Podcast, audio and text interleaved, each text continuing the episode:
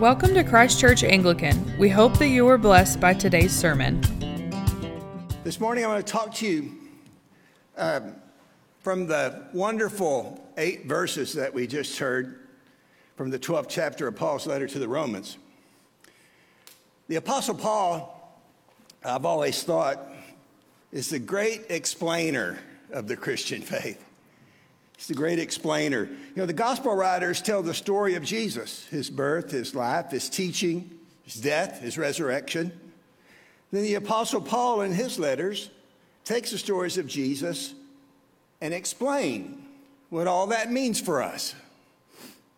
His letters follow this familiar pattern.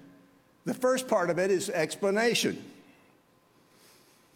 He explains the great doctrines of our faith sin, death, baptism, communion, resurrection, second coming. And he explains things in the context of Jesus' teaching. And then also in the context of the law and the prophets. Then, having explained it, he applies it to us. This is the therefore section of the Apostle Paul's letters. He says, Having told you all of this, therefore, go do this.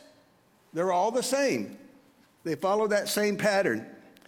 So he's saying, since Jesus has done this for you, what's a reasonable response to expect from you, having heard these truths? This is the message of Romans 12, 1 through 8. And it's not just theoretical or theological, it's very practical. Romans 12 applies directly to each one of you today. So that application goes like this In light of the great mercy that God has given to you through his death, through the death and resurrection of his only begotten Son, mercy given by the forgiveness of all your sins, mercy given by the promise of eternal life through faith in Jesus. What is a reasonable response that God can expect from you? What's a reasonable response to all of that? The obvious response, after hearing about God's great mercy, is to respond with our worship, isn't it? We respond with our worship. We fall down and thank God for what He's done for us. The Apostle Paul, in this 12th chapter of Romans, gives us three ways that we can respond with worship to God. And the first way is this offer your body as a living sacrifice to God. This, he says, is your spiritual worship. Another translation says it this way this is your reasonable service to God. I love that. He say, you want a response to the great mercy of God? This is a reasonable response. Offer your body to Him. Although throughout history, many have given their lives as martyrs for the cause of Christ, the Apostle Paul calls us to offer ourselves as living sacrifices for the cause of Christ. In other words, to live every day for Jesus not just to die for Jesus, but to live for Jesus. He doesn't just want 10%, though, which a lot of us flinch at when we hear 10%. He wants all of us, the whole enchilada. He wants it all. Think about it this way when the offering plate comes by today, take it from the hands of the usher and put it on the ground, on the floor, and jump in the offering plate. He wants you to offer yourself your whole self to Him. You know, you say, Here I am, Jesus. I offer my life to you because you gave your life for me. Offering yourself as a living sacrifice means serving Jesus every day, wherever you are.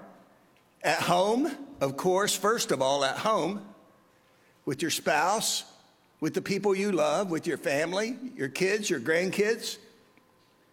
And then, of course, at work, when you go to work, serve Jesus by serving others. and then here at church also. You know, the call to be a living sacrifice is a call to be loving to others as Jesus has loved you. It's a call to give mercy as Jesus has given mercy to you. To give as you have received. To forgive as you've been forgiven. Remember, when He calls us to do something, He always gives us the power to carry it out. He doesn't just leave it up to us in our own power, He'll give us the power to do it. Just pray, Lord Jesus, as you give yourself to me, I offer myself to you. Show me how and where to serve you today. And please give me the power to do it. This is your true spiritual worship. Giving yourself in service to Jesus. Your reasonable response to the mercy that Jesus has freely given to you. The second way that we offer ourselves in worship is to offer our minds to God. Paul writes in Romans 12, 2, do not be conformed to this world, but be transformed by the renewal of your minds. Renew your mind. You see, there's a daily battle going on out there.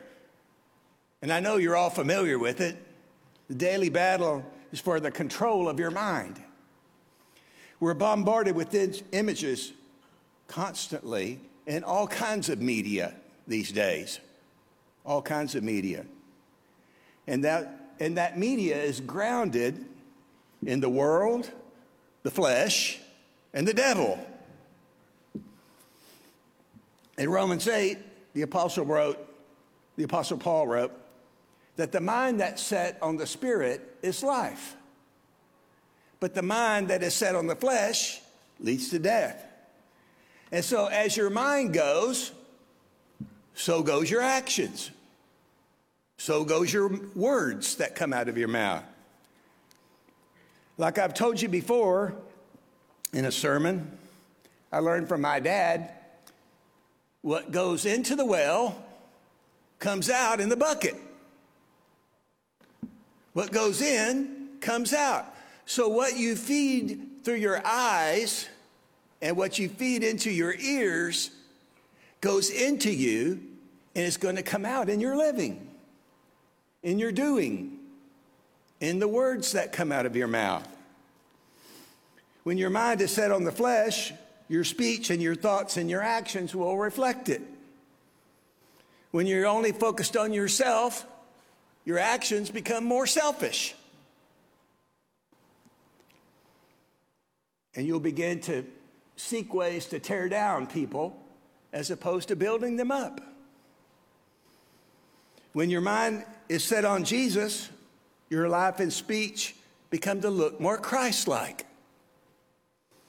When you feel, it makes sense. When you fill yourself up with Jesus, what's going to happen to you? You're going to reflect Him in the things that you do and the words that you say. So, how do you offer your mind to Jesus? Well, you can begin by taking an inventory of yourself.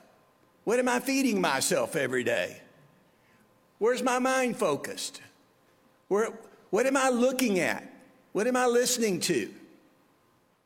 And then ask Jesus to show you what's beneficial for you and what's not.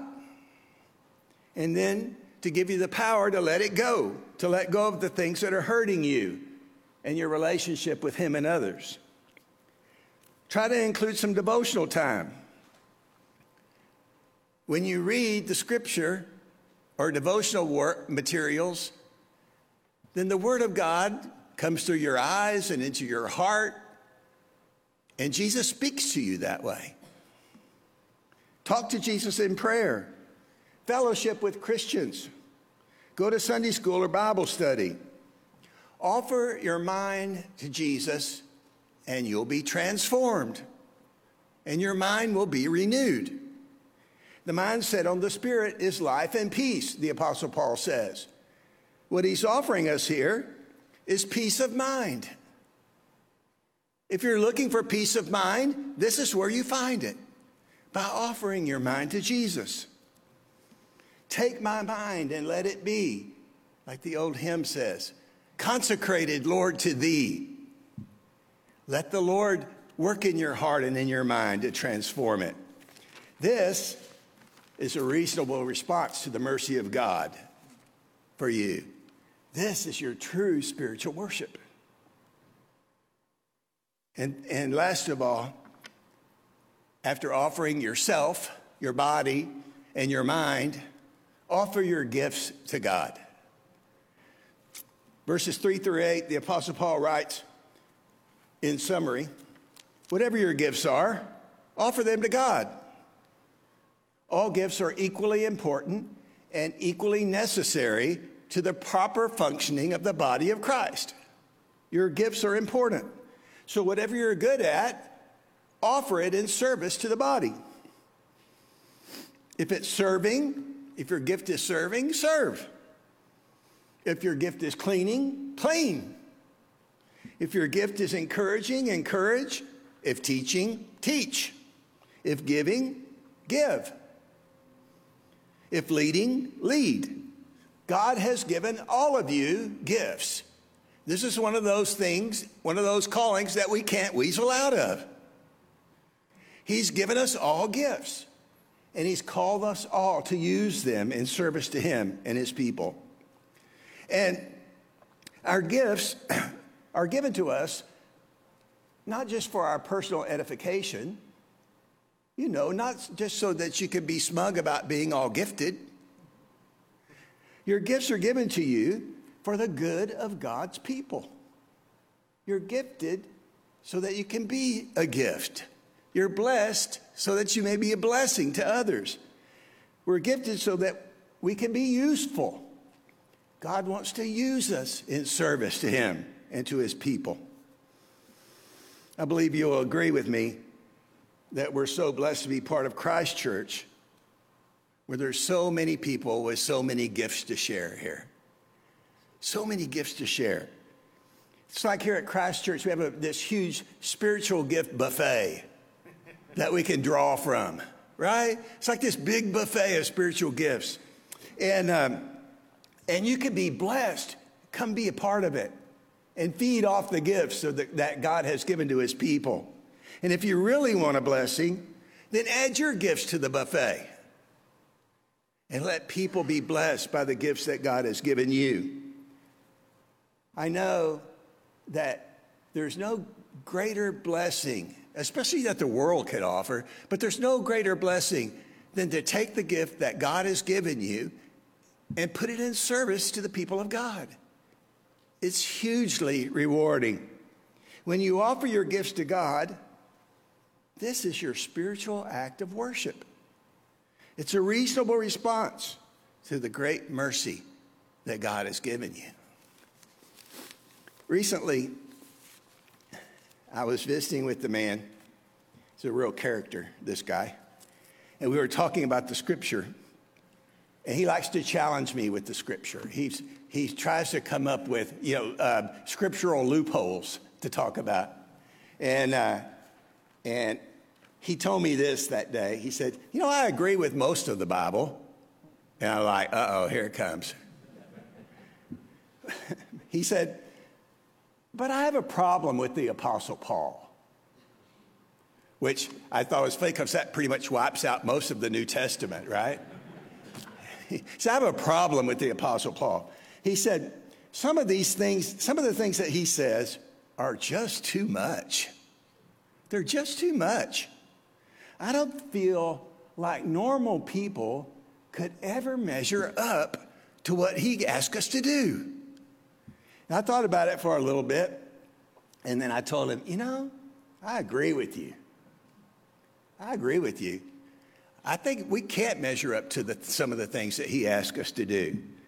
But, but you know, Paul calls us to a different plane, doesn't he?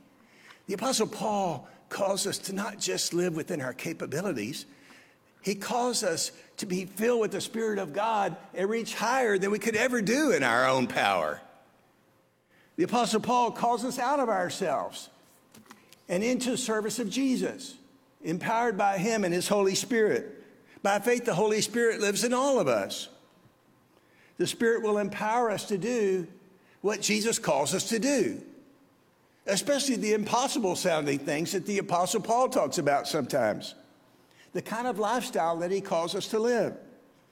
The Spirit will, call, will empower us to do that, to live as Jesus lived, to do the things that Jesus did.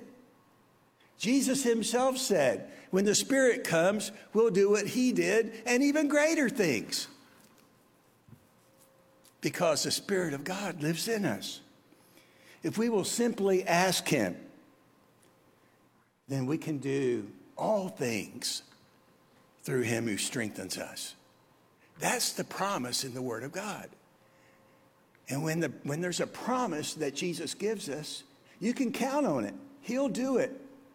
He'll help you to live outside of your basic means and to live in His power.